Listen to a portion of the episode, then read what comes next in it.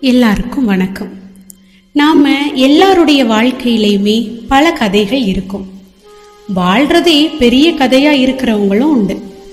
அப்படி உங்க எல்லாரையும் இப்ப இருக்கிற சூழல்ல இருந்து பல நூற்றாண்டுகளுக்கு முன்னாடி கூட்டிட்டு போறது தான் நம்ம சேனல் கதைக்கலாம் வாங்க. இதுல நான் சொல்ல போறது என்னோட கதையோ உங்களோட கதையோ இல்லை. நம்ம முன்னோர்களோட கதைகள்.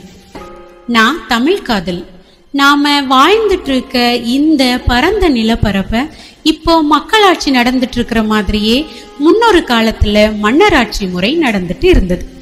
நம்ம தமிழ்நாட்டையே சேரர் சோழர் பாண்டியர்கள் பல்லவர்கள் அப்படின்னு நிறைய குலத்தவங்க ஆட்சி புரிஞ்சிட்டு இருந்தாங்க.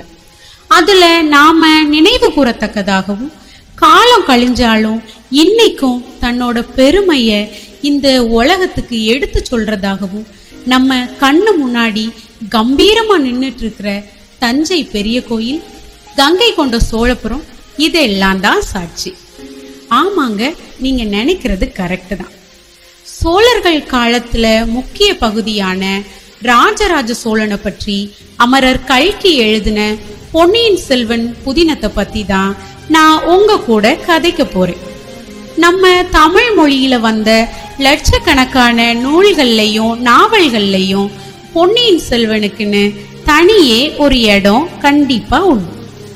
இப்போ நான் இதை உங்களுக்கு எப்படி சொல்ல போறேன்னா நாவல்ல படிக்க நேரம் இல்லாதவங்க வீட்டில் வேலை பார்த்துட்டே காதில் ஹெட்செட்டோ ப்ளூடூத்தோ மாட்டிட்டு கேட்குற மாதிரியான நம்ம பேச்சு வழக்கு தமிழில் சொல்ல போகிறேன் உங்களுக்கு எல்லாம் புரியுற மாதிரியும் பிடிச்ச மாதிரியும் என்னால சொல்ல முடியும்னு நம்புறேன்.